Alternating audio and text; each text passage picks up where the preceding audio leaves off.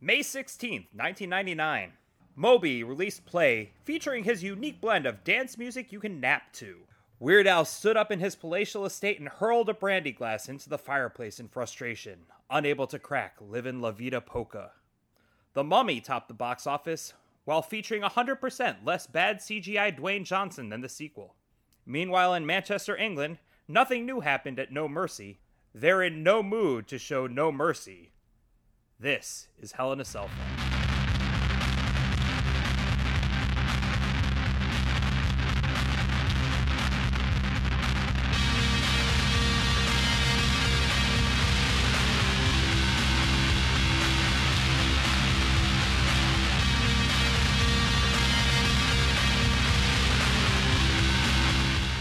Welcome to another episode of Hell in a Cell Phone, the podcast where we attempt to make sense of the attitude era of WWE 20 years later.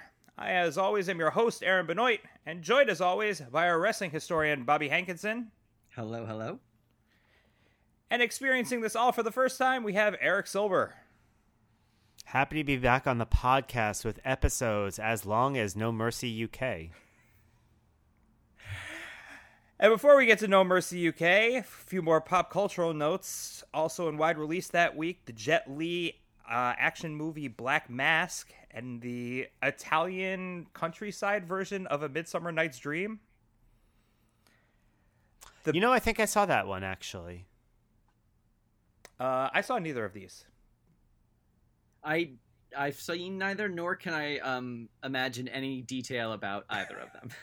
Great. I feel like Kevin. I feel like Kevin Kline was in a Midsummer Night's Dream. Kevin Kline played Bottom, and actually, Yeah. uh, yeah, he did. I mean, I thought this was uh, this wasn't uh, In and Out. was- I thought In and Out came out a couple years ago. I thought we covered that. um, and Stanley Tucci plays Puck, but like yes. an older Puck. I don't know. Love Tucci. After he left the real world, San Francisco. Uh, the Backstreet Boys Millennium album was released the following week. Um, would go on to sell like 13 million albums back when people sold like 13 million of things. And let me tell you how hard it is in 2020 to write a new Backstreet Boys, Livin' La Vida Loca, or uh, or the Mummy joke. Were you trying to do all three at once? Because that would be even better. Uh, this isn't a herald. Right. Third beat. And I did like- Um. I would say I Oh, appreciated the Mo. I appreciated the Moby reference. Uh, I definitely uh, bought that album and listened to that one song Gwen Stefani exclusively uh, over and over. Uh, the and West Side. Couldn't tell you one other Moby song on that album. It had Oh, that. see- It had that one that went. "Uh, uh, uh, uh." You know that one? That was from Close Encounters. But it That's was how they communicate with the alien. it was the uh, it was the Enigma song, but with a, a, a beat to it.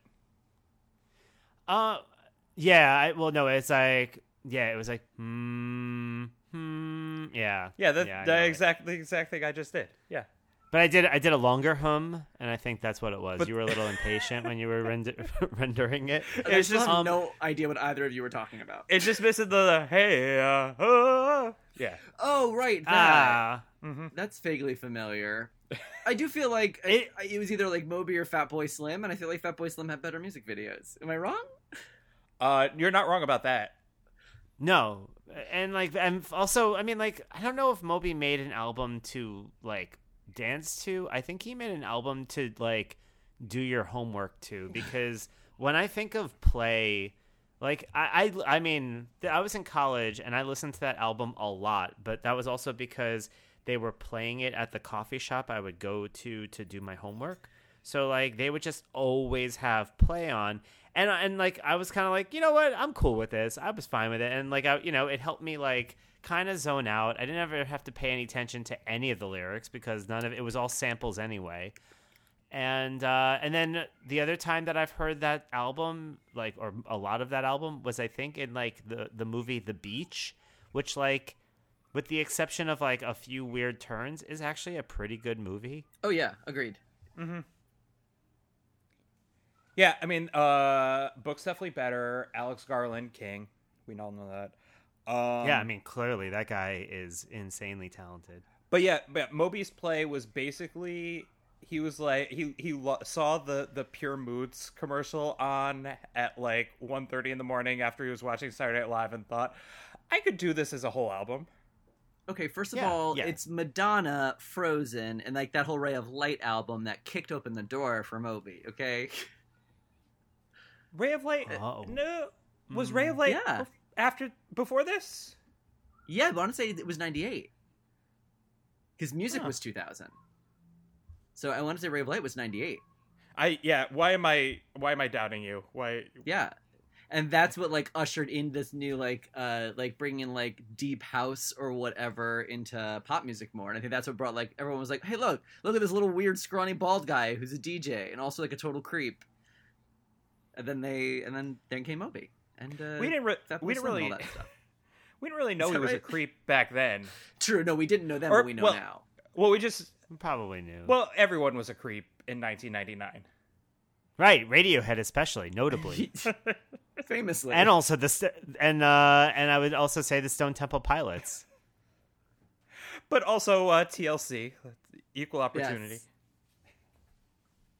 And Jerry That's Lawler. three songs, by the way, called "Creep." Three songs called "Creep" that all have the same title, Mister. Uh, what was it? Heartbreak Hotel. Yes. Okay. this is yes, you are correct about the. Okay, listeners, we're going back to an argument that I posited a, many episodes ago, where it's weird that Whitney Houston wrote a song called "Heartbreak Hotel" after Elvis's "Heartbreak Hotel." Except Elvis's "Heartbreak Hotel" came out in what, like 1954? I'm not and an Elvis Whitney- historian. I can't help Uh, yeah, yeah. And, and Whitney Houston's song came out in sometime in the 90s during one of these episodes. It was in need of an update. Whereas Creep, I think all three versions of Creep came out within like four years of each other. Which I would say is So you stranger. think I wouldn't, but they're all so different. Well, could it be that uh, you know Elvis wasn't using the Heartbreak Hotel copyright long enough, and when he scooped in uh, while it lapsed, kind of like Right, Bash at the it- Beach. Actually, well, uh, Elvis Presley used to do the Happy Birthday song, but then he just he couldn't hold on to that copyright. And now Fox owns it. They're actually going to roll it into the Avengers. Okay. And last note, uh, the week before this pay per view aired, Shel Silverstein died. Wow. Oh, Uh, he used to write in like Playboy a lot too. Yeah, he was probably a creep also. Everyone was a creep back then. But as Eric already said, we are talking about the No Mercy UK pay per view, not to be confused with the No Mercy US pay per view that they would put out the same year. Jesus Christ. Yeah, especially not to be confused if you're Wikipediaing it in advance of watching it to do some research, and you devote a lot of time be, to be very confused. I was like, wait, I thought we were watching these Raws. When did all of this happen? All right. Um. So we are in Manchester, England. I don't. What kind of a town is Manchester? I flew into it I recently. guess it's. You what? Not that? You flew recently. I, that's where I, I flew into Manchester when I went to Wales about a year ago. Oh. How was the airport? Um, it was very nice. I sat there for a while. It took me a long time to figure out how to like uh, get the proper currency and also like order coffee without seeming like a total fucking idiot. So uh, yeah, pretty good, I guess. I, I sat at that air- I was like in the airport for like eight hours. I feel like waiting Wait. to get picked up. You were trying to. They speak Yeah. English there, Bobby. I know, but like, there's all kinds of like customary things about like where you paying, what you order, what you call everything, and I'm I'm given all of this UK currency, but I don't, I can't identify any of it. You know what I mean? So I'm basically like holding a handful of coins to the coffee person, being like, I don't Try know. to speak in like Cockney rhyming slang. "Hey, governor, you me mum." I was like, "You can you please count my change for me?" They were like, "It's this much," and I was like, "And which of these coins equals that amount?" uh, What is a tuppence? I'll take some bits of toffee. Here's a handful. I'll have a meat pie for a halfpenny. I thought you were gonna say that you were like really thrown off by having to say like flat white or whatever. No, I also didn't understand that. I also had to figure out how to like order what I wanted because you don't really get iced coffee. I feel like so it's like a whole fucking thing. By the way, flat white is always at least like ten of the contestants on American Idol, right? Take that. But I don't like. So I've been to London. I think that's the only city in England I've been to. Is is Manchester like comparable to London? it's no, it's smaller. Okay. I think it's like a working town if I were to guess. I mean, I think a lot of England is like blue collar. Like there's London, and then I think a lot of the other areas are like blue collar, basically. It's- if I were to guess. It's smaller. There's a really big gay population. I actually want to say that Manchester is, has a bigger Pride celebration even than London. The biggest is in Manchester. I did actually a, a big uh, travel writing piece about Manchester, a place I've never been. Uh, but they, so I do know that. Like it's, but it's like a real city. But I would, it's smaller than London, but definitely like, uh, I want to say it would remind me of like a Pacific Northwest kind of city in that sort of regard. You know what I mean? Like smaller. Yeah, and yeah. It has definitely like an art scene and uh, a little bit more pastoral things like that. So that, that would be my Manchester. Also, um, they love they love uh, their sports. they do love their sports, Yeah. don't they, folks? Unlike they love their Unlike sports. all other cities on this planet, Manchester really loves their sports and feels a deep connection to them. I did appreciate how much the the graphic for this show was attempting to cram so much information for us about like it was a map of Manchester that was cut into a bullseye and then had no mercy scrawled over it. I was like, Jesus fucking Christ! It was like a like, scribbled all over at it. least two people who aren't on the card at all. One of them very prominently, women's champion Debra. Yeah, what a weird. Yeah, we'll get to that. Yeah. Um starting with the intro to this, uh the only thing I found interesting about the intro was how they're positing um Triple H as co-leader of the corporate ministry with the Undertaker. Where it just kind of up until this point seemed like it's Shane McMahon's show and everyone's just looking to him.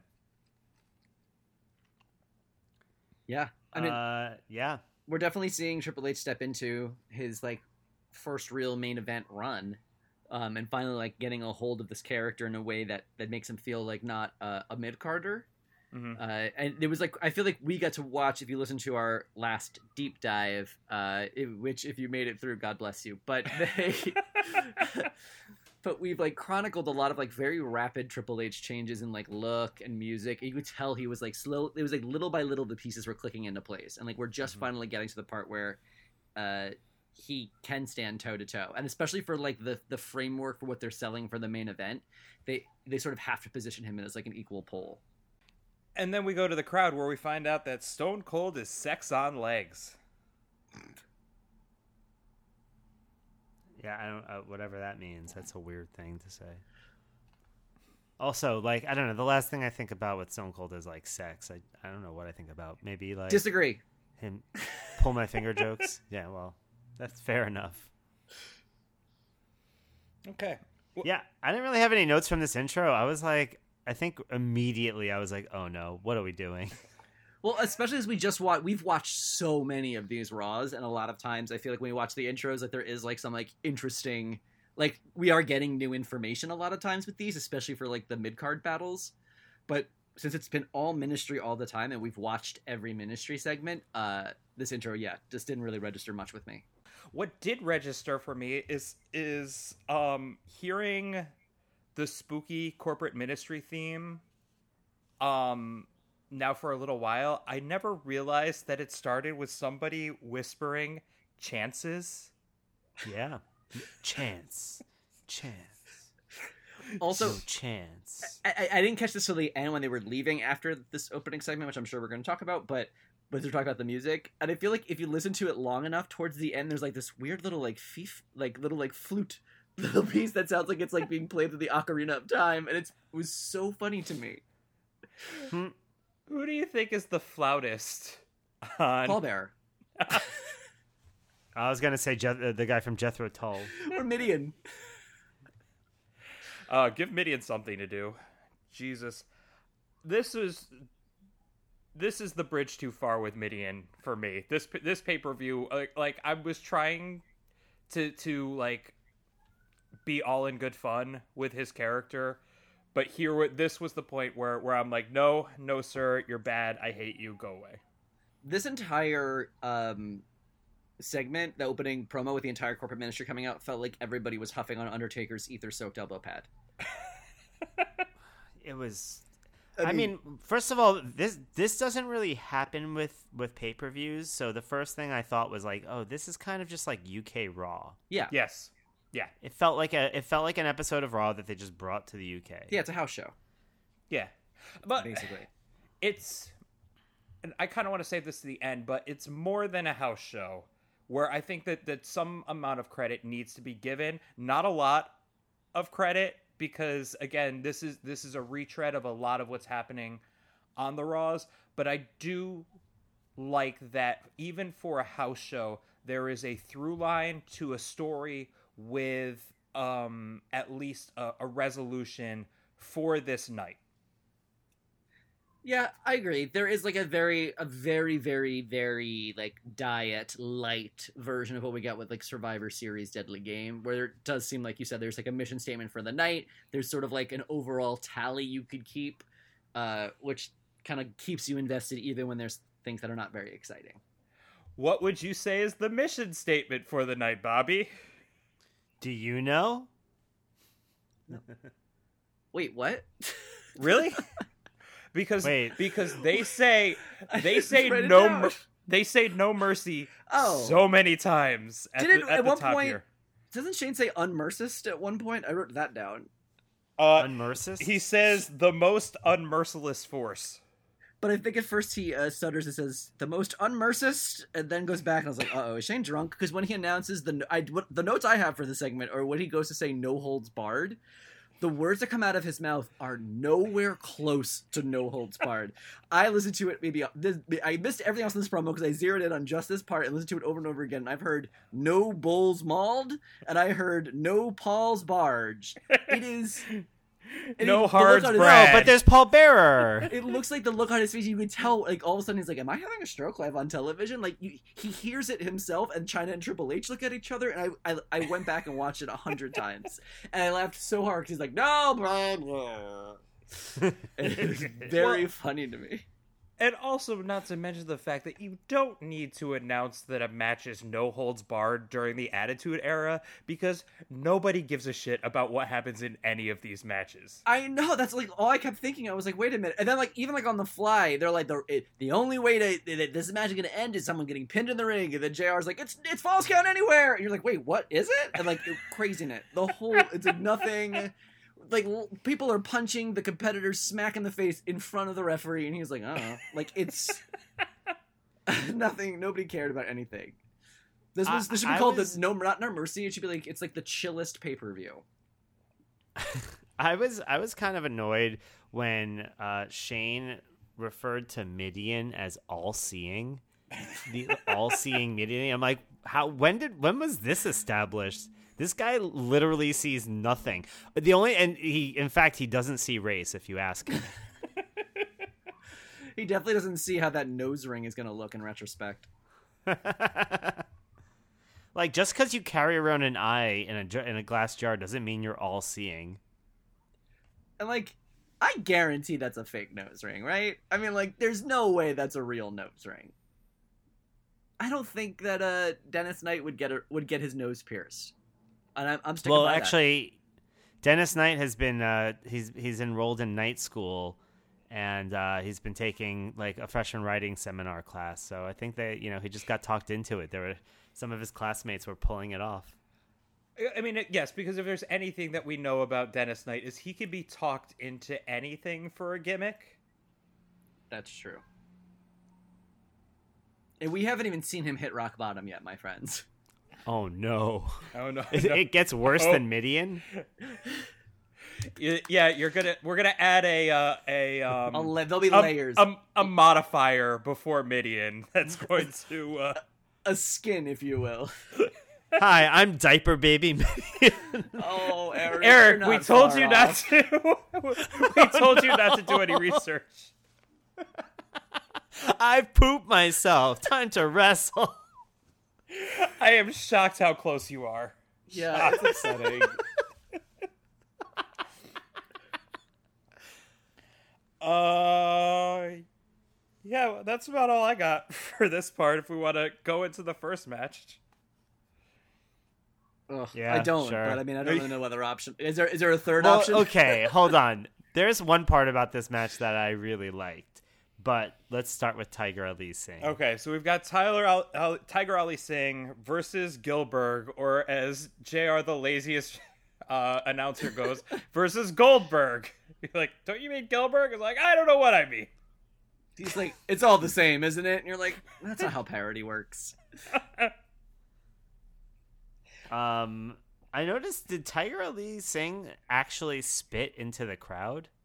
I saw like actual, and of course, in, in during COVID times, like you get very conscious of um, all of the bodily fluids that that are unnecessarily leaving. But like, Oh, there yeah, was like I- a wad of spit I'm- into the crowd. I mean, no one in this packed Manchester arena in 1999 is socially distancing, Eric. That's right.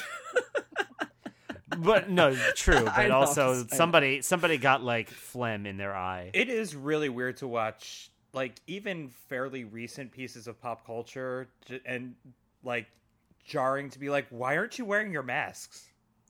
Natalie and I watched the first episode of Broad City the other day, and it's like, you're out in New York like this? also, it's like sharing straws. Take a sip of this. Try this. Like sharing a fork. Could you imagine? Never, never again. Shaking hands. Ah. Anyway. Oh, too dark. pull back. Pull back. Uh, I did think it was interesting here how they purposely played with race. I noticed that because first they introduced Tiger Ali as the from the continent of Asia, and I was like, well, that's pretty generous. You know what I mean? Like that was that it stuck out. And then when I realized he was making his when he made his promo where he's like, this country is like you know Yeah. founded run by Asia, like oh, because you're because Tiger Ali Singh is Indian. And they, but they wanted to like piggyback on Pakistani racism in the UK. I was like, wow, Cool. that's like some highly strategically played racism right there, WWF. it it was some weird heel shit because it was just like like to get all of Manchester booing immigrants is like cringy. But also at the same time, isn't the only reason they're putting Tiger Ali Singh on is to try to get some pay per view buys in India? Yep. I never understand this. Uh, what's weird is like, I, but I do know it's worked. Like, I just don't understand the like, uh, if we put someone out there, they're gonna get over with, uh, like in the the regions they're from, and therefore that's the only thing you have to do. That it doesn't matter if they're a heel or the face. Like they don't care about any of that. They don't genuinely want to build them into actual like threats. Um, but I think the o- the exception I think was Great Khali Uh, is like a huge became like a huge star. This wasn't when I was really watching. So this is like uh, osmosis things I've absorbed later. Oh, but but, uh Jinder Mahal just recently as well. Yeah, I don't know. If it They went they were really they they were like writing articles They about Jinder. Mahal. I, it wasn't They as were over really as- trying to sell that. I feel like Khali though is like the big one they hold up, who like was a huge star in India, like that really did like get over as like a hero over there, and that's what they were trying to repeat with Jinder Mahal. But I don't think his it ever really compared. I don't know. I, I it, we're living that history, so I guess I'll have to go back and learn study it. well, it, yeah, it's tough. It, it's tough because, and and correct me if I'm wrong. I feel like Jinder Mahal was was pretty much exclusively a heel through his Mhm. entire run. Um, but w- didn't they, or, or wouldn't the announcers, the the Indian announcers, kind of like announce him as like a hero Yes. character? yes, they tried. They like played him as a hero to the Indian audiences, and they'd even like retweak his uh like the way his promos came. Mm-hmm. really? they like the the commentators would, like put it over sort of differently. Like if he was like if the Singh brothers were rushing to his aid, it was uh, his aid. It wasn't that they were like interfering; it's that they were like standing up valiantly for you know their leader, or you know what I mean, like stuff like that. It Mhm. was all in that kind of way they sold it. Hmm.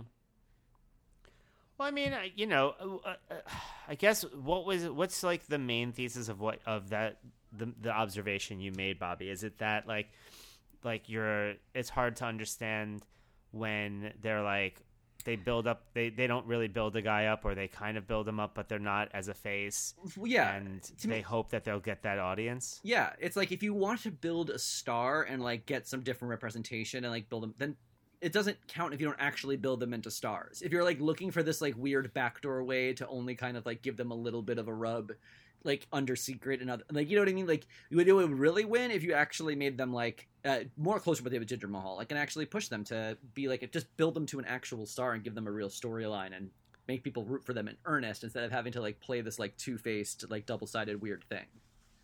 Yeah, I mean, I agree with you, but I also think that like one of the annoying things about all of this is that like they've kind of I mean, to a certain degree, they've seen that when that when they do the like the absolute minimum, they still get rewarded. You know what I Oh, mean? So it's not like so like for them, it's kind of like they get to have their cake and eat it too because they don't need to center a um you know a person from a different nationality and they they don't need to go away from from their general WWE WWF aesthetic they can kind of throw a bone and people will like suck the marrow out of that bone But- um, the people that you're aiming for you know it's like okay well i guess we we don't have to try that hard right Well, yes and no. Because I mean, like, I feel like not to spoil anything for you, but Tiger Ali Singh does not get famously does not get over.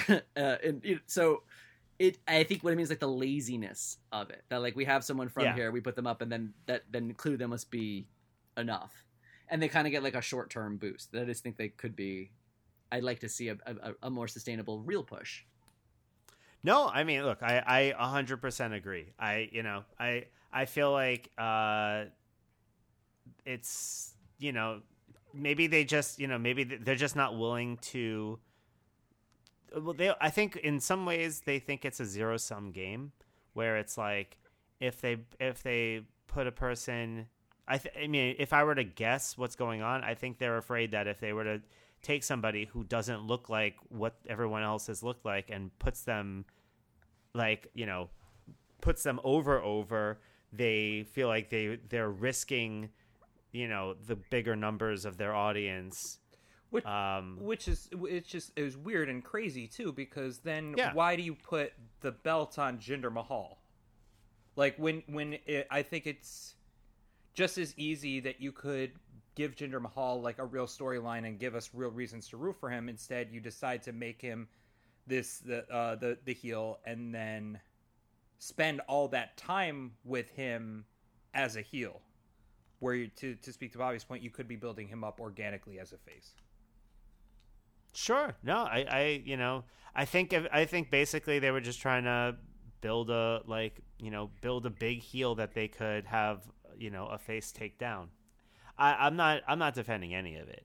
Uh, I just think that like, I think you know they're too fri- they're too afraid to, or maybe they were. They, they're, they're maybe getting better now. I don't know, but And that I think they were too afraid to kind of invest.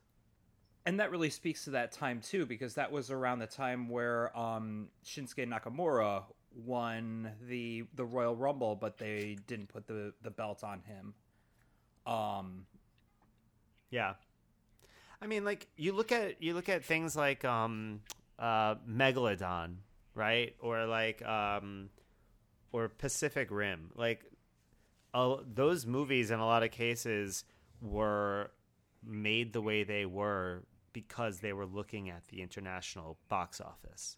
Like Megalodon was made um, because it was like in partnership with like I think with a, a production company I, I think in China. Eric, and that's why they're Eric, please, Megalodon was my father. Call me Meg.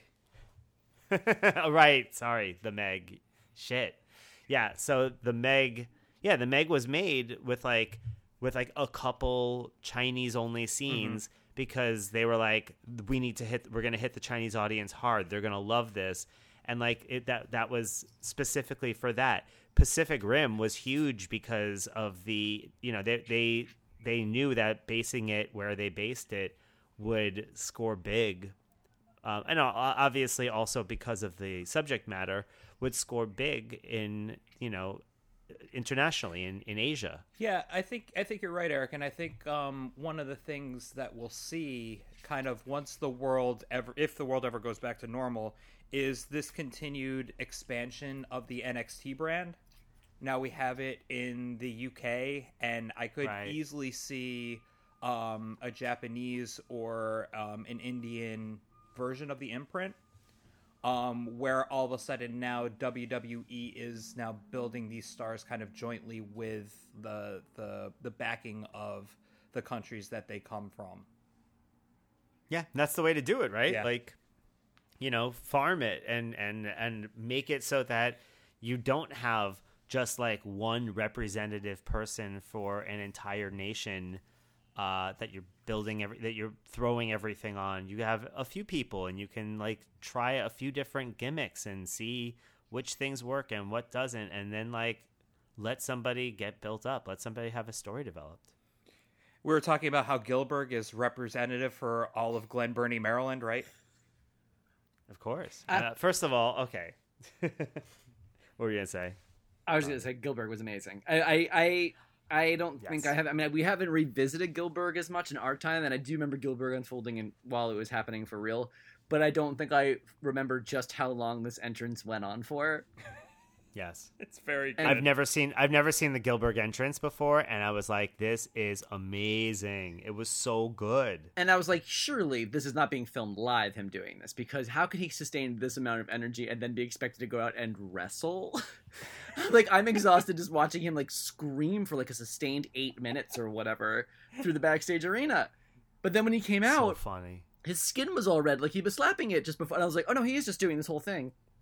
I'm like, I'd be exhausted just from the entrance. well, Listen, well, the, Duane Gill is an athlete. the match is like a minute forty, so Oof. By the way, I'm, I'm gonna have to. I I have to say, uh, p- probably one of the funniest lines from Lawler in this entire pay per view was when uh, Gillberg is is like hitting himself and and doing the long entrance, and Lawler goes, "If he doesn't get here soon, he'll beat himself up." And I was like, "That is, that's pretty good." credit when it's due. Yeah, this match was garbage mostly. I thought. You Yeah, know what I mean? no, and they, they botched they botched the ending, which was like the finisher, which was a reverse neck breaker. I was like, wow, talk about disappointment on top of disappointment on top of disappointment. It's like your finisher is a reverse neck breaker, and they couldn't even like get it in the right spot to do it. Yeah, Gillberg couldn't even Gillberg couldn't even really sell a blow to the back of the knee well. What a mess. hmm Who booked this shit? Well, I have uh, good news and bad news. Uh, the good news is that this is the last time we'll see Tiger Ali Singh wrestling on a pay per view. After this, he will um, he'll be spending June actually uh, in house shows wrestling Kurt Angle, who has been recently been brought into the company. Um, and then he'll be sent down to Puerto Rico for development and kind of like decide he's injured along the way. We'll see him in uh, a managerial role down the road, but no more wrestling matches. But also, this is the last pay per view appearance that we'll be seeing of Gillberg, who will still be with the company until February. Um, is that right? I don't know. Uh, he'll still be with the company for a little while longer. Um, when before he'll drop the light heavyweight championship, but he still wrestles in indie shows to today. Like the last match he was in was in February in Tucson, Arizona. So keeping the dream it As against- alive. Goldberg? Against Gangrel or what? As Gillberg, yes. Wow. You know what? Uh, if if if this was his the way that he went out, he went out in a you know he went out on top for me. I'm glad I got to see him do the Goldberg entrance. I thought it was perfect.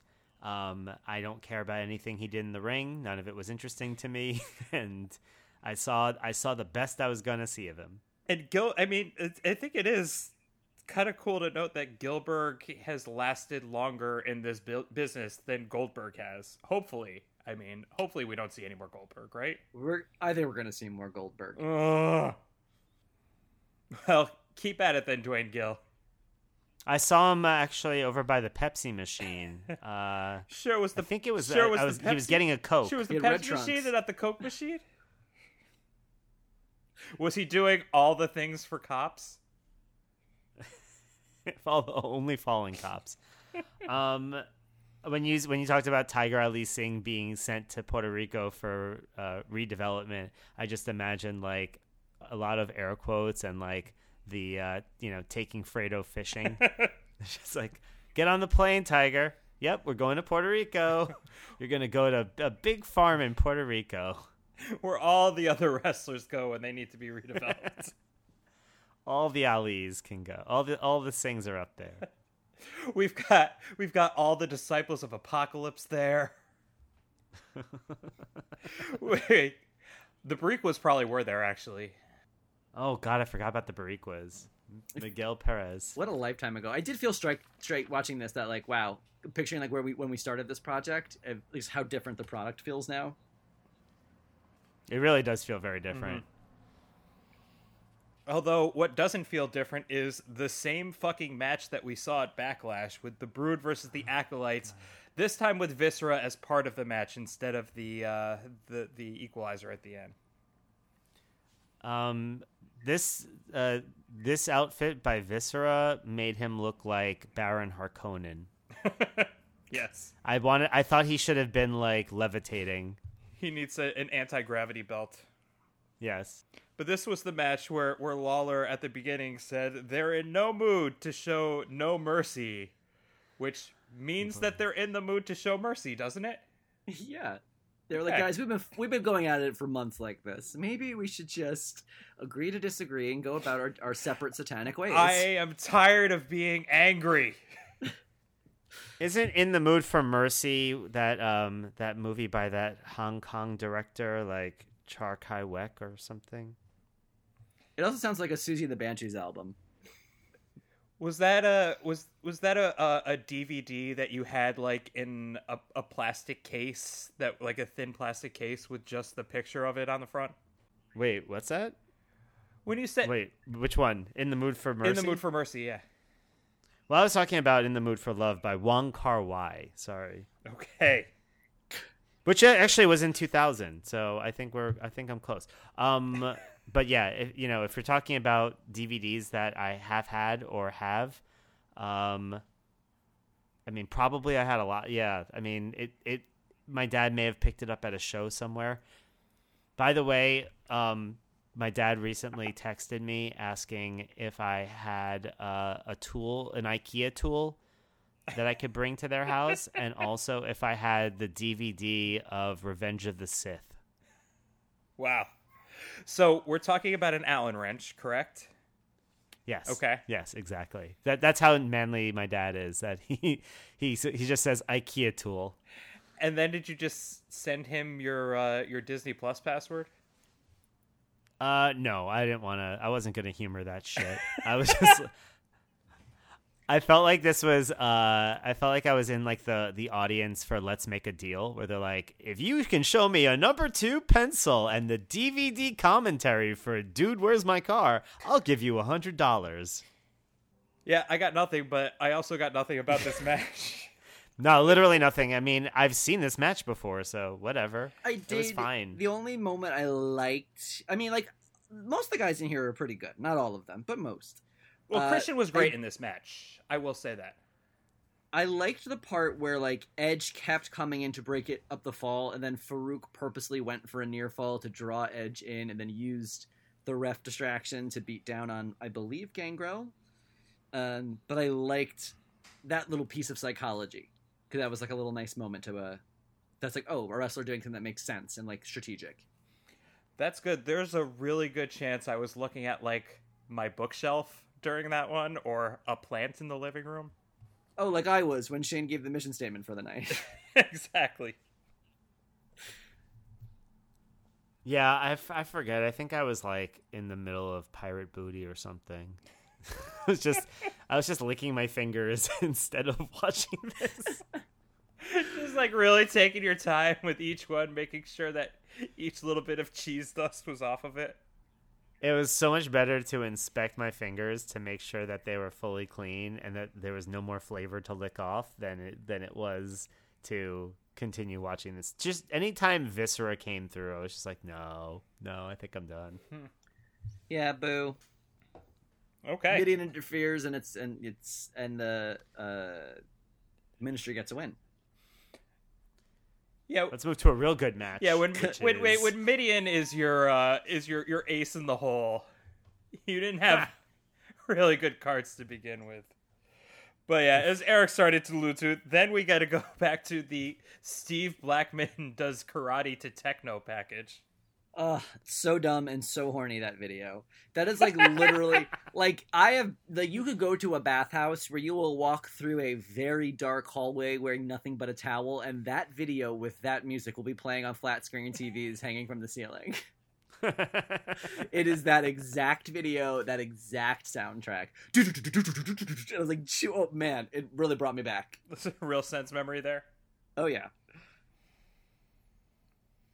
And fuck you, Droz. Fuck wow. He you. looks like a he looks like a ring pop. how did he? How did he get worse hair? Wow, Ring Pop is pretty good.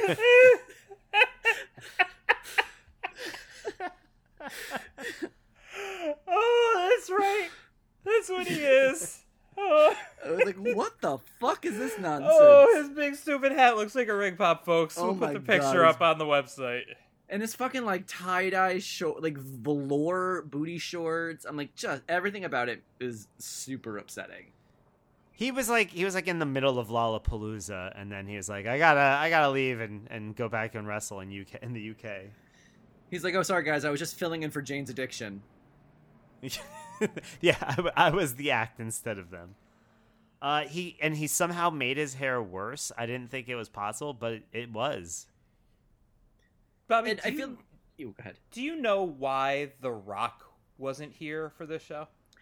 I don't. Um, I don't think he's hurt or anything. I'm, I, I couldn't, I couldn't figure it out. It might just be like a travel thing. Like, eh, like why bother like lifting everybody up? You know what I mean? Moving everybody out. I have no idea though. So I, I, I was speculating and thinking about it, but I didn't see anything that indicated otherwise. Maybe he read the script. Maybe he was like, "Fuck that." Yeah, they had him booked against Droz, and they were just like, uh, just throw Blackman in there. They were doing this thing back in February. Yeah, it was super. This, I mean, this match is terrible. I can't like to think that this is like a pay per view match is just like wild to me. And wild for the commentary team who has to talk about tattoos in Oklahoma more than this. Yeah.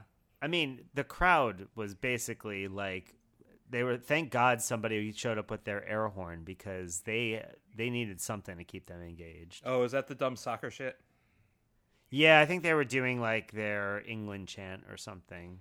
Because it, was like the horns were doing rock and roll radio by the Ramones, and then they'd go Olay at the end, right? What's that? What do you mean? Uh uh uh uh uh uh uh uh. Olay. Dog show. Dog, dog And also, they said like a bunch of other things. I feel like during this, they'd be like Foley. I feel like they kept like changing it up. Uh, No, yeah, Foley, Austin. And I want to um, say there was a transphobic one with Nicole Bass, but I couldn't quite make out what it was. And I feel like, I Oh. realized I didn't want. To, I no longer wanted to speculate. Did they do it for Gillberg? Because it seemed like Gillberg was getting a pop from them too. I don't. know, I noticed it a few times. But I didn't notice it during the Gillberg match. Maybe I was too busy being beguiled by the uh, the wrestling um, clinic that was happening before me. This Droz match though, just to get the fuck through it. I mean, like that was what with the fuck. I mean, like he he basically his gimmick looks like Spencer's gifts. Like that's what it is. Like yes. like he just yes. comes out dressed as a Spencer's gifts. Like everything's a lava lamp and like a velour blacklight poster. And he comes out uh and it's the the match ends with what I want to say is a Steve Blackman dog pee kick. Like he like uh, I think Droz is trying to do some kind of jumping thing, and Steve Blackman, while on all fours, like lifts a leg as if he's a dog peeing and kicks him under the chin. It was a really stupid looking spot. I a real it. stupid looking match. yeah, it, this was dumb. And then the stupidity continued with. Uh, so this is the first time that that Eric you've seen a beaver cleavage segment, isn't it? It's not really the first time, but it's the first time that we were talking about it. I think in our ministry um, homework, uh, I would I would kind of like instead of, sorry to tell you this, but instead of going from uh, 3241 to 3246, I, and then from 3315 to 3318, I just watched from like 32 to 34. So you uh, Uh, so I, I would catch the beaver the beaver cleavage you, stuff. you tucked the the comic book in in War, uh, War and Peace. Right, exactly. I yeah, so I've I saw some of this stuff and I was that's this is one of the big things that made me go, wow, this is definitely a raw because they would never do this on a pay-per-view. Having like a a skit like a skit. I mean, they had a Steve Blackman video package. I mean, they were really scraping the bottom of the barrel here. We have to fill two hours and fifteen minutes, you guys. They're like, how much footage do we have of Steve Blackman playing with those sticks? A lot? Great. Let's get a looping techno soundtrack. Didn't Moby just put out an album? And that's how it all happened. So this is the Yeah. uh, the the cereal bit where Beaver goes to pour his shredded wheat in, finds that it's too dry, and his mother comes in, says, "Mother's little hairy beaver wants some mother's milk." So Cause everyone, cause I don't want a wet hairy beaver or whatever. I mean, uh, what is this like Big Johnson co-ed naked lacrosse bullshit? Like, I is he a wrestler? Like, what So is even going okay, on? so that's Headbanger Mosh. And so that's Mosh. That's Headbanger Mosh. So right now, Thrasher is out with a knee injury.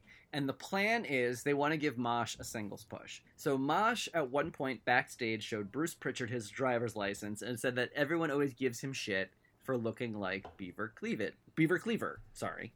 And so he had this whole. The Bruce was like, we should just make him a Beaver Cleaver kind of character. And that's as far as I, as Bruce Pritchard claims he had uh, responsibility for this.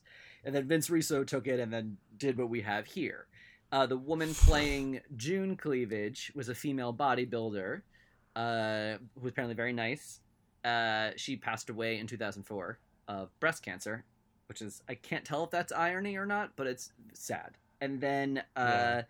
while when Thrasher was coming back, he was supposed to come back as like a scary Doink the Clown uh, re retake uh, with Bruce Pritchard actually as his manager. So these are the plans here, and this is the beaver cleavage we have here. I don't. They never, I believe, directly say that she's his mother, and I think that's like a, one of those things where like it's a symbol, not a cross. Uh, kind of weird things about this, but this is bad. I mean, like it's bad conceptually. It's a, it's like inappropriately bad. I don't know what the word is. It's not like offensive. It's not inappropriate. It's like gross. Is that the word I want to use here? I don't know. Uh, but it's like upsetting, It's crass. and it's not funny, and Well, also it's, yeah, it's not just funny. dumb. Yeah, So you're like, this. It's just it's irredeemable across so many different ways. Not even because it's so shocking, but because it's so shocking with so little value. That's you know that's the important part of shock value. and this is this um this character is going to crash and burn before it even has a chance to get off of the runway. Kind of spectacularly. So it's almost Yeah. good that you're hating along with it because um, you you you might actually get more gratification out of this in the long run than you think. Not too much more, though, I so let's that- not set you up for too much disappointment. yeah, I was gonna say, uh, well, I hope that there's a there's a I hope he gets he gets um, a a story with like uh, Val Venis where Val Venis winds up fucking his mom and it becomes like you're fucking my mom. I wanted to fuck my mom. That's what I'm assuming this goes. Wow, is Vince Mm. Russo hiring? Because I think like, you'd be a great intern with pitches like that. I mean, I don't know. Anytime there's a woman involved and it's something sexual, just bring Val Venis in. He he knows how to how to turn those knobs. I mean, I mean boobs. That's what turning Got it. knobs Got Is it. that what you do with them? but we're talking we're we're in in Manchester, so it's the British knob. Oh, oh, that's uh, yeah. Well, in Manchester, it makes sense. Big gay population there. see, it all comes back around. We all learned something here today. Speaking of the people of Manchester, are we at the point where we go talk to the weirdest collection of people ever assembled outside a carnival? Uh, we we got yet, not there yet. mankind, but honestly, oh, okay. like even mankind's thing could not turn this around for me. Oh, he he was like it was like a real like Homer ass uh, promo. He was just like the I hear you've got some sports here in Manchester, and I was like, oh come on, Mick, please. But I, one thing I really did like was uh, e- like when whenever he talks about other wrestlers, he's so respectful and like is just like like even when he has to make a joke, it's always at his own expense.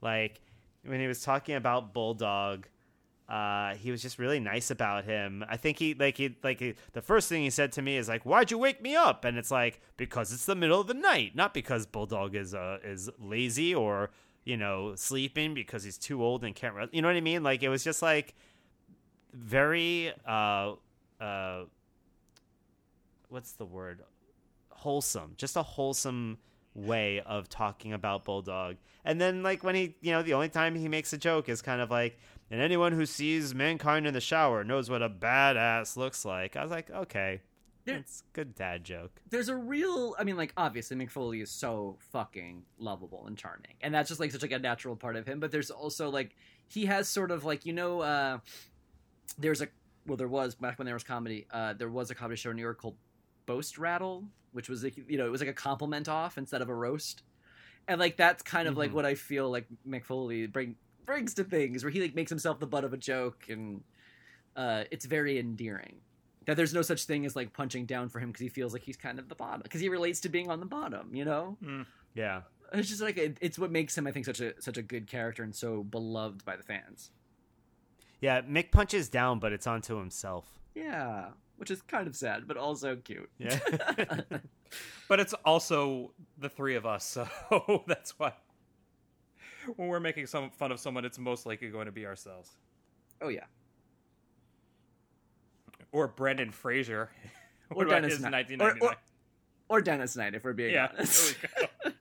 oh dennis knight is is definitely not down that's just like fuck that dude Yeah, I say this as we're about to just make fun of the entire city of Manchester. I mean, this Okay. was a hilarious assortment of people in terrible hats, and every prediction they made, I like when they flashed them, like they're gonna be a fan of this one. It'd be the opposite. They would be wearing an Undertaker hat and be like, "I think that the winner tonight's gonna be Triple H," and you're like, "What?" It was like very strange. I literally I just wrote what's wrong with the water in Manchester because like I couldn't figure out what the fuck was wrong with all of them. Like I this we don't get a lot of like crowd uh crowd work in in pay-per-views. Most of the time it's like nobody talks to anybody. But like the few this reminded me this went all the way back to like uh, the Calgary Stampede Yes. one pay per view where it was just like, who are these fucking people? And like, is this what re- like? How did they find the least the the- like the the markiest marks that they could ever find? I'm Not ready for prime time. Not I'm ready for prime time. This that you guys understood a single fucking word that came out of any of these people's mouths. I mean, literally, it, it is like they pulled each one mid sweeping from a chimney. they're like all the whole thing. They're all like sooty and holding like, like you know, really uh, scraped up brooms. Uh, terrible hats. One kid. I mean, I think Shane's disrespectful. I love. I mean, look, I, I I'll never you know stop a kid from getting his face painted. But if I was gonna say, I'd be like, "What do you want your face painted like? Do you want the Ultimate Warrior face paint? Do you want like all this? You don't want to be painted like the Undertaker teardrop? Like, what do you want?" And they're like, "I want just a big green X on my whole face." What? Like the, the weird thing is like I understand we're getting DX, but like I just want just a green X to be what? Degeneration X Man? Like what? What? What's the what fantasy are you living? None of the other DX members have face paint. and at the same time, the only two members of D Generation X that are left are X Pac and Road Dog. That's who you're throwing Which throwing we'll your have to talk with. about. Just a big X on my face. Like, what are you doing? But what made this whole segment to me feel like, oh no, this is actual comedy, is that they're all insane. Everyone's just like a marble mouth, fucking like, uh, uh, uh, they're giving their prognostications, except for the very last one, which is just like a, a kid, dead serious, deadpan, looks right in the camera and very somber, is like, I think Austin will win, but he'll get a beating that'll make him vulnerable for Over the Edge. Which are like, yes, that's like the only obvious answer, exactly how they wrote this thing. and everyone the whole time is like, I think Undertaker's gonna summon the hounds of hell. I think Triple H gonna sledgehammer him in the face. And this guy is like, yeah, I think it'll be like a rough match, but in the end, Austin's has to retain he's gonna defend it over the edge. But he'll be vulnerable, so if he goes, if he loses, he won't look too weak in defeat. Like it was exactly like the most logical, like like it was almost like a shoot answer. I loved that. Yeah. That to me, I was like, "Well, It's gonna be. It's probably gonna be a schmoz ending. Uh, yeah. We don't want to be looking week ahead of the pay per view. It was so fucking funny to me. It's a rubber match, really. So sets up the rubber match. Perfect. By the way, I've been watching. I was watching the Italian Job from like 1969 last night, and so, So you've had, uh, it really You've had the Self Preservation Society in your head for uh, the past Yes. 12 hours? Exactly. Yes. Also, it's just really funny because like I was like watching it, and then uh, uh, I was like thinking about the pay per view. I'm like, oh my god, this really like they really meld in. Like you start like. I, you know, there's a part where like the, the prison is all cheering and they're literally doing the same chant as like the Manchester crowd. And I was like, oh my God, they were doing the England chant. Okay. Yeah. So I don't know. It all dovetailed well. Mideon versus Kane. No. My favorite, Yeah, and- my favorite, actually, this might be my favorite thing in the whole pay per view, is how during this match, um, Jr. and King are talking about how X Pac is trying to teach Kane the way, the ways of the world. I just pictured him like holding Kane's hand and and putting it underwater and being, "Water, Kane, this is water," and then him moving his mouth Well, it's funny. They're this like the like the miracle like the worker? miracle worker. or I was thinking Kane's like Eliza Doolittle, right? In My Fair Lady. The burn in Spain. Um, I was actually, Actually, thinking no. about, the the entire the everyone that they interviewed for that uh, Manchester segment was Eliza Doolittle. Henry Higgins. Undertaker will unleash the hounds of hell. Undertaker will unleash the hounds of hell.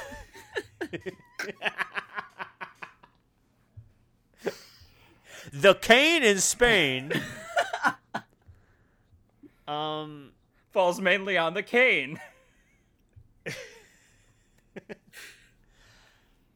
yeah, I uh, I I missed the whole part about him showing him the world. That is that's great. I hope that they. I mean, I hope that becomes a real series. I was thinking about actually how. Bobby at one point had said like under uh, Kane doesn't speak for years, and I realized, you know, you were mostly right, Bobby. Like, because Kane only has spoken maybe like once or twice that I've seen in all the time that we've covered him, Yep. and he is for most purposes mute. Mhm. So I'm gonna I'm gonna give you back your claim on that one. that I was right about the thing I said that happened in the past.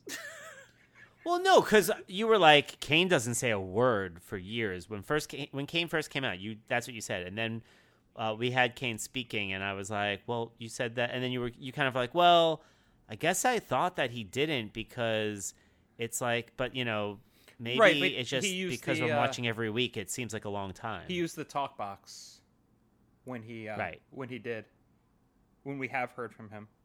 And then during this, Right. and then during this, they said that Kane needs an operation in order to be able to speak. And then he said X Pac will pay for that operation. I'm like, what is their relationship? It's like uh, Dog Day Afternoon. And also, well, you know they're not going to pay for that. Uh, you know that the company's not going to pay for any unnecessary operations. yeah, Titan Sports Insurance doesn't cover it. Sorry, burned in a fire is a pre-existing condition. Uh, this match was boring. I didn't like it. Everyone, uh, you, should we just blow through it or what? Yep. Uh, I mean, I don't understand what world like Mideon is a is a match for Kane. You know what I mean? Like where you're like, oh, well, I'll take this guy who has been doing nothing, Then again, and we'll throw him against this monster. then again, you know, we, we could fast forward to the finish here. The Ministry, of course, runs out to interfere. I mean, Viscera shows up a full segment later. I feel like. uh, by the time like, like the Acolytes in the ring and start, so by the time Viscera arrives, it's like honestly, I, I, I feel like the Sable match already happened.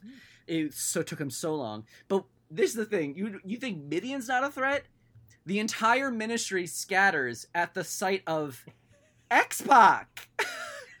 X-Pac! It's like um, It's, not, it's one not X just, Pac. not just X Pac. He's holding a yardstick. It's like you guys can take him. The flimsy, like he was the flimsiest stick that he could find. I watched it wobble as he made his way to the arena. What the fuck? It's one X Pac, and it was like Viscera, the Acolyte, Shane McMahon, Mideon, and they, between all of them, they couldn't take X Pac. Yeah, I mean Shane like arguably beat X Pac. I mean, there was interference, but like interference with fewer people than they had in the ring there. Yeah, all I'm saying is I, they could have taken X Pac. Mm-hmm. Yes. I feel like the three of us could take X Pac. He's small. Yeah, but he's wily. And By the and way, you're did you guys and notice you're, that- you're also not sure if he might be on crystal meth when you Oh. like? There's a I- not zero percent chance he's on crystal meth. I would like to go through the rest of my life not being Bronco busted. I think, I, or maybe I really want to get Bronco busted. Or you want to get Bronco busted sure. next weekend. Yeah, very badly by like uh, you know Channing Tatum. Mm-hmm. Yeah, I mean, since everyone can do the Bronco bus, why not? Seems like it's it's a move that get that goes around. Um, did you guys notice that uh, that Kane's mask seemed to be mic'd? I don't know who thought that was a good idea, but all I could hear like like half of that match, I could hear Kane's like labored breathing. I'm trying to figure out when it is he starts wearing. I'm on wig watch, so I'm always trying to figure out when they switch to the mask that is um, attached to the wig. Because at some point that happens, right? They have to switch it at some point. So I'm, I'm trying to watch. I think at this point it still has natural hair, but it's looking a little longer and a little rattier. You may notice. Mm-hmm. I'm on wig watch, like you would not believe, because this is one of my. I've talked about it a million times. I know, but it is like my biggest wrestling hang up. That at some point Kane switches to a mask with a wig attached to it, and I don't understand, and it's so stupid to me. And then he sells getting his hair pulled, and the whole thing is so strange because we know that he's bald.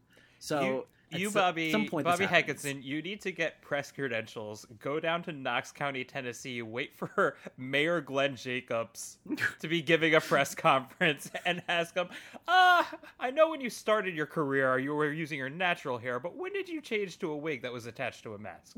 yes, and whose That- idea? that's a gotcha question. Whose idea was it, and why is it necessary? Other wrestlers just get haircuts sometimes, but not Kane. it's attached to his mask.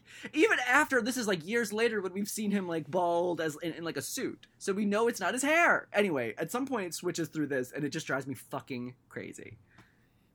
Doctor, I keep having this dream. I'm a wig watch. I'm a teepee. I'm a wig watch. I'm a teepee. That's all I could think when you kept saying wig watch. Wig watch, wig watch. It's a fun thing to say. Wig watch. What's the punchline to that joke, Eric? Uh, oh, the problem is you're too tense.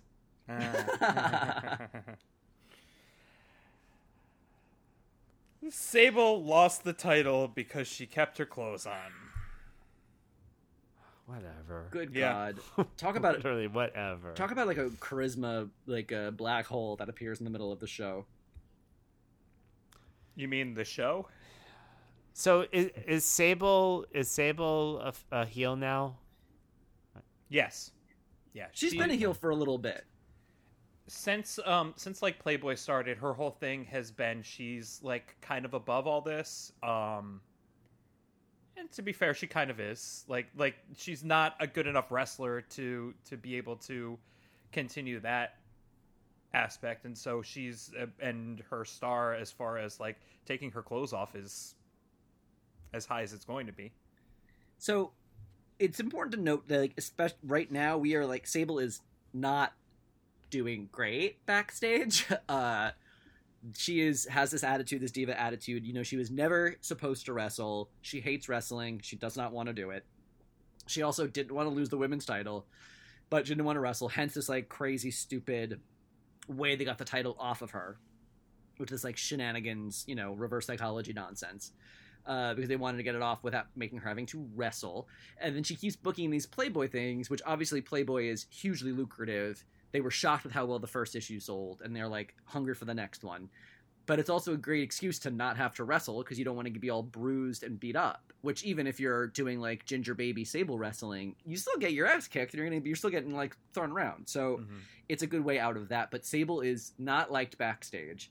You know, she is very X, very above it. At one point, she claimed that she deserved equal gate to Stone Cold Steve Austin for one of the events, uh, because I guess.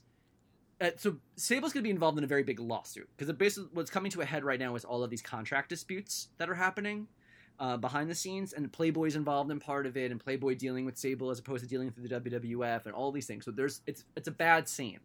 And on this trip to the UK, the final straw is applied or breaks or whatever, uh, where someone shits in Sable's bag on this trip to the UK.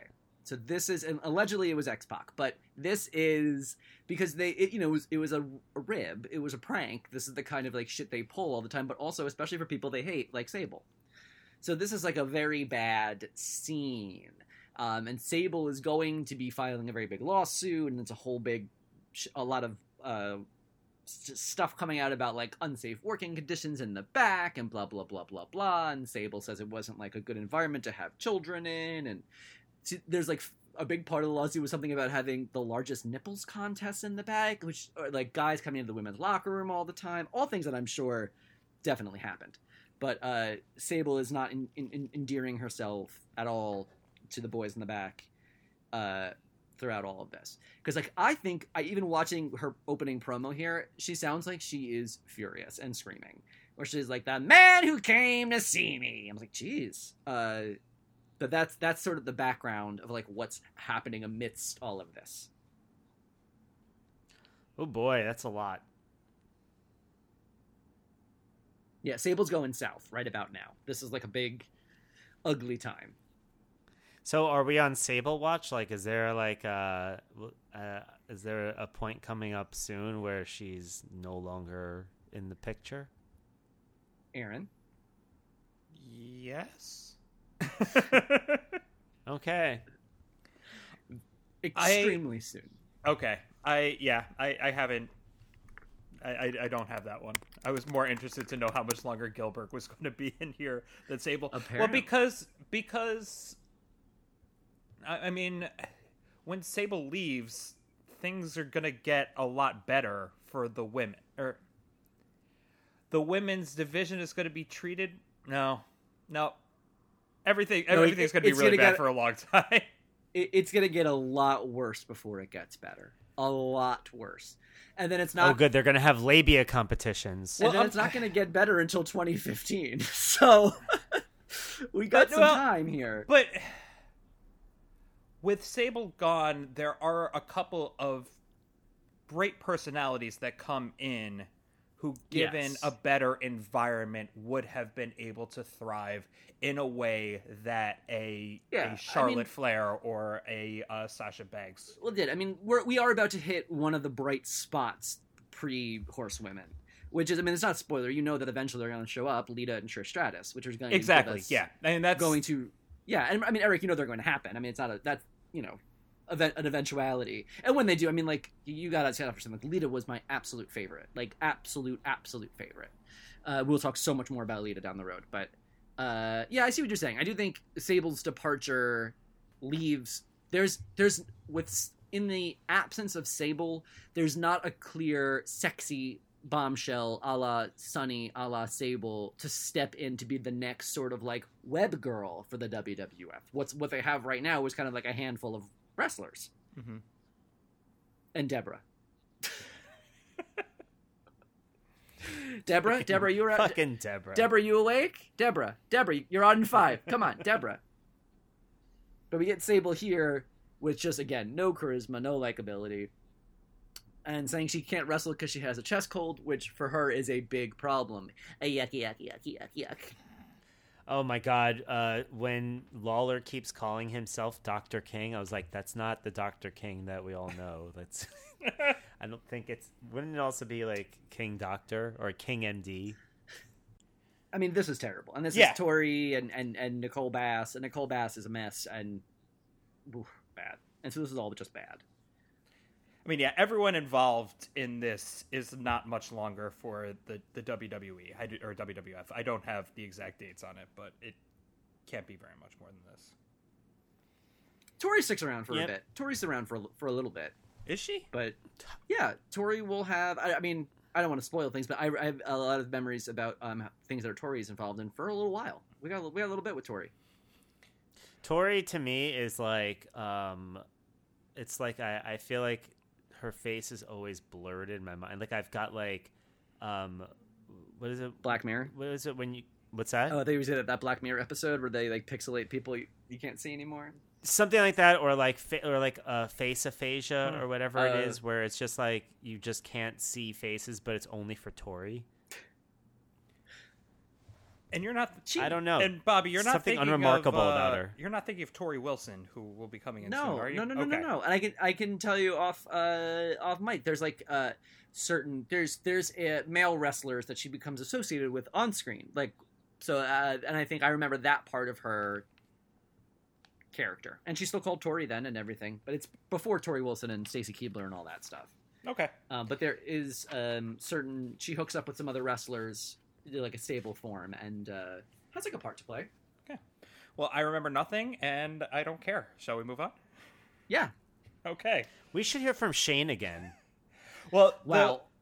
The, I the- forgot how much Shane like we've been annoyed by Shane being too much like in recent memory, and I but I didn't remember being him, him being. I guess I mean I never watched this pay per view, but uh being so fucking annoying and just like in every single segment. I do still Yeah. really like the the um the Mean Streets um vignettes where um his dumb friends were were uh, gassing him up before WrestleMania, but Pete so gassing much, him up. Yeah, Pete gassing him up. But so much of this shit is just three months ago. We've seen all this. Well, this is weird because Yeah. like this wasn't like this storyline hasn't really been progressing. Has Eric? I mean, like I No. mean, we've been watching the Raw, so like this is really just a UK thing specifically for like a European Championship uh, novelty thing because they're in Europe. And Bobby, I forgot to ask earlier. Do you know why it is that they decided to just retire the the European Championship? I don't. just a thing so that Shane could kind of like pull it out when he wanted to, that he's still the champion, but not have to defend it. I guess. I honestly don't know. uh, you know, I would think they might have thought they had too many. They're always like shuffling titles, and they added the heart. There's been like a shift on the hardcore belt. Mhm. I don't know. I could see it as like a weird uh, thing like that. Because are they? They're not pushing the the intercontinental title at this point, right? Well, who has that at this point? Uh, Godfather. Still, Uh, he will have it for a little while longer. Yeah, because this match God- was just a repeat. Oh, go ahead. oh, well, because Godfather was supposed to face somebody pretty important for the Intercontinental title at Over the Edge. Correct, correct, correct, correct, correct, correct. Oh, right, right, right, right, right, right, right, right, right. Oh boy. Um, but again, I got nothing about this match either. So if we want to move fast it as quickly as possible, I'm fine with that. Um, I mean, I like the Stooges' appearance. Uh, that was really it. Yeah, it's it's good. These two guys have chemistry. It's just there's nothing that we haven't seen before. We we've seen Yeah. the interference. Like again, literally, we saw Triple H make his heel turn at WrestleMania during this exact match. So But but Aaron, have you seen it in England? it's a little bit like when people go to go to England and they're like, "Oh my god, I have to have fish and chips," and you're like, "You've had fried fish and you've had French fries in America. Yeah. Like, what's the difference?" yeah, actually, the the minute like the first thing that happened when I got to London when I was like 22 was I went to McDonald's. Ha! Fuck you. what do they? What kind of soda options do they have here?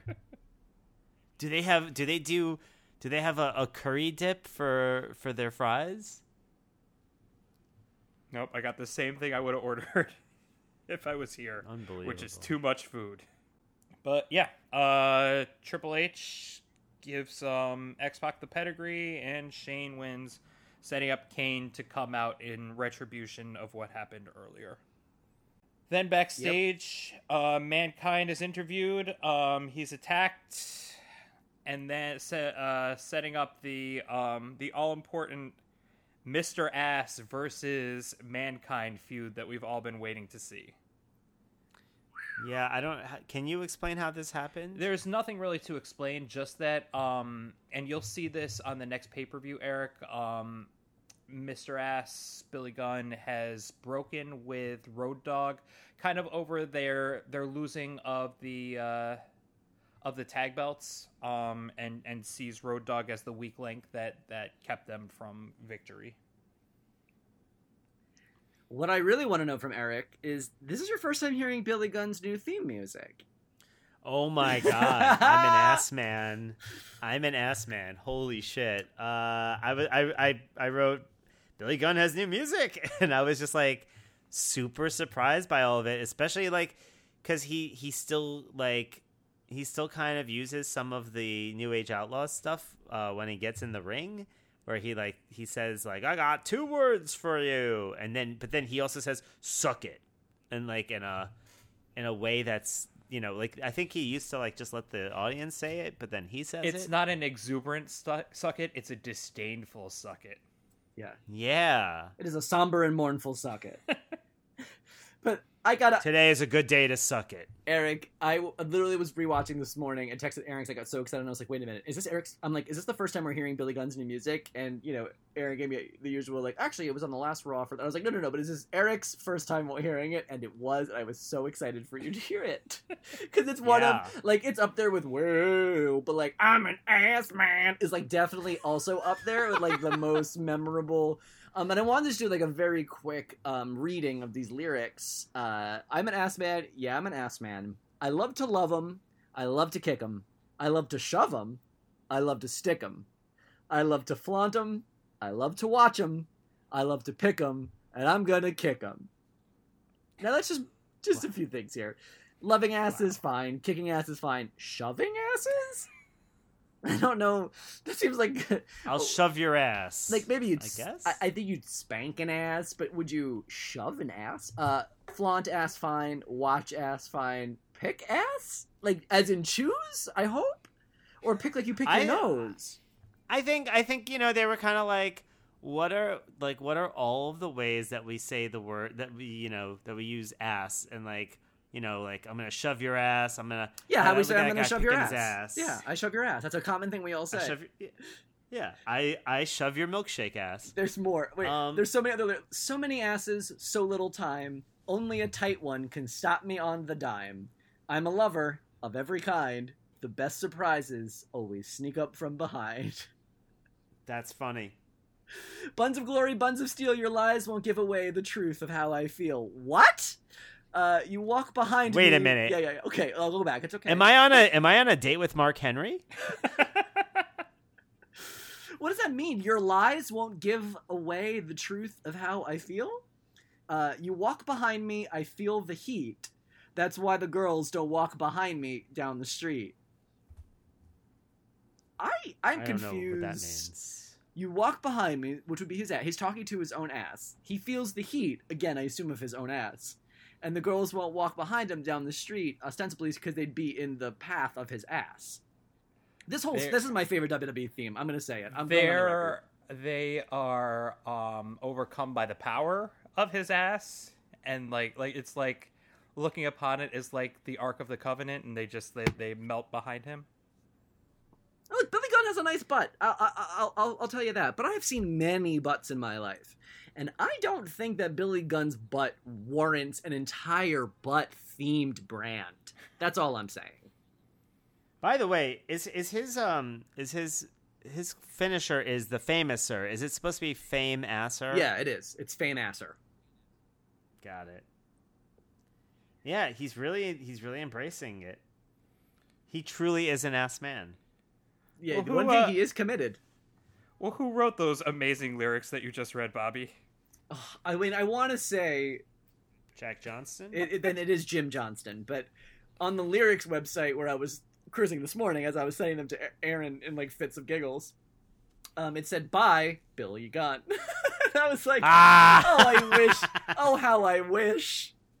Billy Gunn's just ripping off sewer grates one day, just I'm an ass man, just casually humming to himself, ripping off sewer grates, just singing about butts. Well, well, he's an ass man. I mean, I liked Billy Gunn's music way more than anything in this match. Oh, it was a snooze. There's no chemistry between these two guys. Nah, it was bad. Mankind's Yeah, working no, hurt. it- yeah, it sucked. He's working hurt, Mick Foley, so I think that also, you know, he couldn't really Oh, was he? do more. What was Billy. he? What did he hurt? He has like a nagging knee injury going back a while um, that he's been like working hurt on for a bit. So actually, Um, part of part of all these beatdowns and things that are happening, they're he's they're going to write him off TV, um, not for a long time, but for a little for for a bit to recover. Jeez. W- Was the ending a botch? It seemed a little weird the way that they like when they rung the bell too soon on two. Yeah, yeah, and yeah. They did they did the bell ring too soon on on uh, one of them. Like the time that was the timekeeper's fault. The timekeeper just woke up from watching the match. He's like, oh, oh, what? Oh, okay. Ring the He's bell. like, I'm an ass man. So then we've got the main event. We got Austin versus Undertaker versus Triple H. Um, and they always try to sell this this same story where you've got um, insurmountable odds, not taking into account the fact that both of the guys who are on the same team want to be the main champion.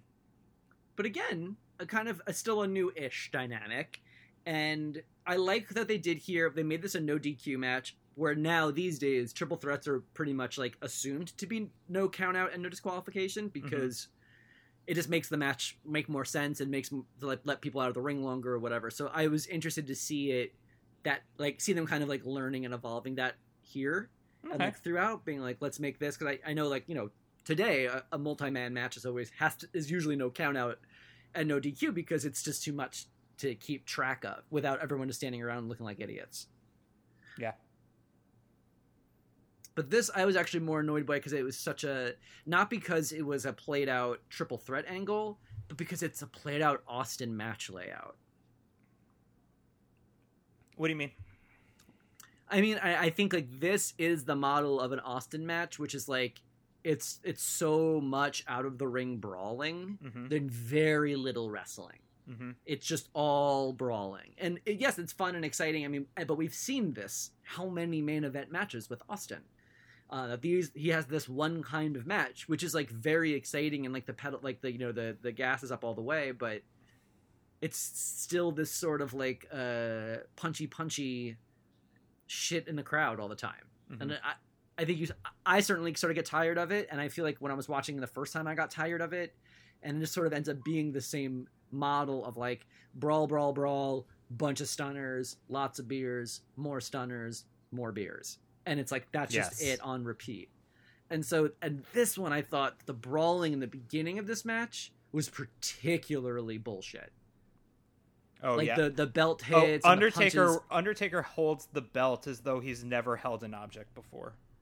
the whole thing. He, thing. didn't he like try to hit him and he was like, "This won't work. Let me try something else." Yeah, it was dumb. It is like couldn't. It was just too stupid. And even when they're trying to like kind of like ping pong him back and forth, like there's just too much the other guy waiting and standing around and stumbling around, stalling. It's just like I just thought it was particularly like the like wasting time. I don't know. It just I, I feel like Austin's matches start get pretty rote at this point. Yeah, I really want to watch like I want to rewatch an old Austin match to remember what it was like before he injured his um his neck, like when he was wrestling. You know what I mean? And not just doing the same fucking like punchy, punchy, punchy. Yeah, it'd be worth it. Yeah, But I thought yeah. this was pretty fine, but long and whatever. Yeah, it's fine. It didn't advance anything. It's the story's the same as we saw before. Yeah, and we get the we get the big exciting sort of again like Avengers Endgame kind of like finish where it's like a bunch of people uniting across you know uh, unrelated teams. So you had the big run in, of course, like all the corporate ministry folks get involved. You get the Brood involved, then Mankind and X Pac. Uh, so you start to get you know uh, that feeling of like everybody te- the team up Yeah. but it kind of feels like a team up comic book issue where it's like, well, this is fun, and while it is still technically canon, you know it's not going to be change the greater universe. Yeah, good way to put it. right. It was just a another schmoz ending that then I guess like every everybody kind of then they they literally take Undertaker away, so it stops even being a, a triple threat match, and then it just becomes like you know Austin with with uh triple with uh, Triple H, and that's it. Mhm. Well, that's not how it should be. I mean, at this point, Triple H should eat the pin. Austin should go over, and we'll see what happens at No Mercy.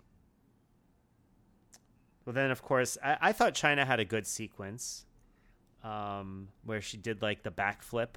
Oh yeah, I think you're seeing, and I think also even when Chyna, I, we might have been earlier in the show when she had X Pac sort of over her shoulder power slam style and drove her into the post. Like Chyna fucking rules. Chyna just fucking rules, and like we're Mhm. starting to get to like maybe not even peak Chyna yet, but we're starting to get into fucking really good Chyna stuff. She's awesome, and that's why like I really, uh, you know, the ending, of course. There's uh, she it's a stunner, she it's a Bronco Buster, but again, I don't feel Chyna out of place in any of this. I don't know. I I mean, I don't know if you guys have a different reaction, or are we being desensitized to it, or what? Um, I think there was a little bit. I mean, there was a weird feeling at one point where they, um, what's it called? They're all cheering when when uh, she gets the stunner, and then when uh, Austin has her like his foot on her neck in the corner, and he sets her up for um, for X Pac, and then even Lawler goes, "Give it to her." Give it to her, like give give it to her, X Pac. Give it to her. I was like, this is this is getting there's something not good feeling here. But I know what you, I know what you mean. I know what you're you know I know what you're saying. I think it's I think it's a gray area basically. Yeah, I it's think good. um I think that she there is definite star power now that's that's coming out and so I feel like even more her than Triple H at this point. So I was able to kind of see that energy come out a little bit more hopefully because of that. And also, I think I'm, you know, of course, it's a mixed blessing, but I also think that the fact that WWF is putting the investment and energy into Chyna also speaks volumes because she is like no other. You know what I mean? There is not a blueprint for Chyna. Uh, and instead of being scared of trying something new, or instead of trying to force Chyna into like the role of Sable or Nicole Bass, and me letting Chyna be this totally unique being, I think is is is a surprisingly uh, bold move from the WWF because they are investing in her as a star, like Mhm. not as a freak. They're not like they're not making her out to be this freak. She's she is a character and she is an athlete, like like uh, on par with Triple H. Mhm. Which I think it's just it's just it's it, the whole thing I always find very interesting, and I'm certainly like now that I'm more removed from being such a mark when I first watched it, I where I like hated Chyna because she was a heel and I was, you know, and it, and it worked. But man, watching it back again, I, just I just am so stoked whenever she's on screen. Totally.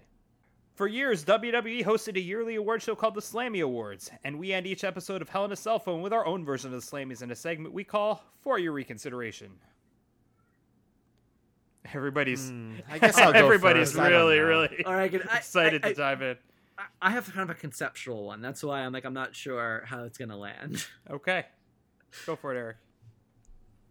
Oh, okay. So I'm gonna give. I don't know. I, I was like in between a few of them. I, I was gonna almost give the twelfth man award to the uh, the guy with the air horn, uh, but I think I'll give this as a, uh better performance by Lawler. I thought um, we had a few good jokes by him. I kind of like the way that he um that he was like playing with the kid behind him. yeah, I caught the- that. I like Yeah. that. yeah i thought you know like look it it was a it, you know for any other performer it was a mixed bag because he also had you know everything he said during the sable stuff but you know that's the best you're gonna get from lawler right uh and i thought I don't remember. Hear, you know, he I was- don't remember hearing him saying puppies once. Is that right? yeah you know Oh, he did. exactly He, he Oh, okay. absolutely did. Oh, he did? Uh, yeah, he Oh. absolutely did. I'm But just yes, so restrained numb to it by at this normal point. standards. but you know, like credit where credit is due. I he was relatively enjoyable. Honestly, uh, Jr. had a, a worse night than he did. Jr. There were things that Jr. said that I was like, "What the fuck, dude?" But um, yeah. So that's what that's what I'll give. All yeah, that's enough. I'm gonna give the Slammy for serving Aaron Benoit at home realness to Triple H from when he ran in during the X Pac versus Shane match wearing basketball shorts and a wrestling T-shirt, and all he needed was his cell phone and a bunch of discarded buffalo wing bones, and he really could have been Aaron Benoit.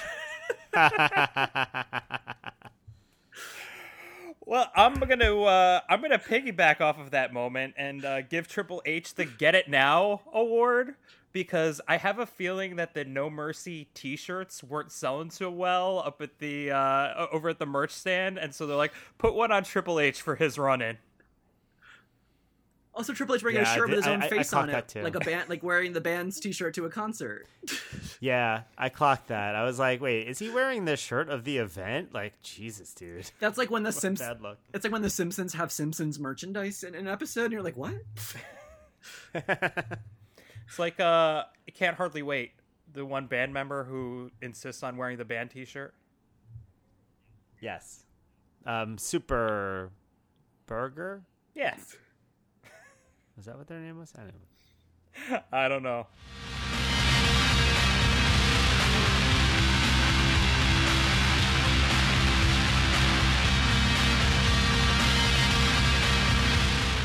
Love us? Disagree? Want to waste our time with a meaningless house show? Let us know. Email us at hellinacellphone at gmail.com. Get updates on Facebook or Twitter at hellinacellpod or tweet at us individually. Eric at Prime Silver, Bobby at Bobby Hank, and Aaron at Slow Pass. Our theme song is There Are Traders in Our Midst by Disco Vietnam, and our art is by Alexis Yavney. Find links for both in our episode notes. Please rate and review us on Apple Podcasts or wherever you get your podcasts. We'll be back again next week with another episode, and join us again in two weeks for Over the Edge. I'm beginning to think that um, the Ass Man song, like, like subliminally planted something in my head because in my note right after the Billy Gunn match, uh, I just wrote like extended Undertaker butt shot. I just I just became really conscious of Undertaker's butt and how like like weirdly shaped it looks. Um, and uh, there was uh, when he was climbing into the ring, the camera was just like right below him, and I was just like, I, I was like, man, that's Undertaker's butt. Eric wakes up in the middle of the night is like, I am an ass man. Oh, yes, an ass man. Must shove ass.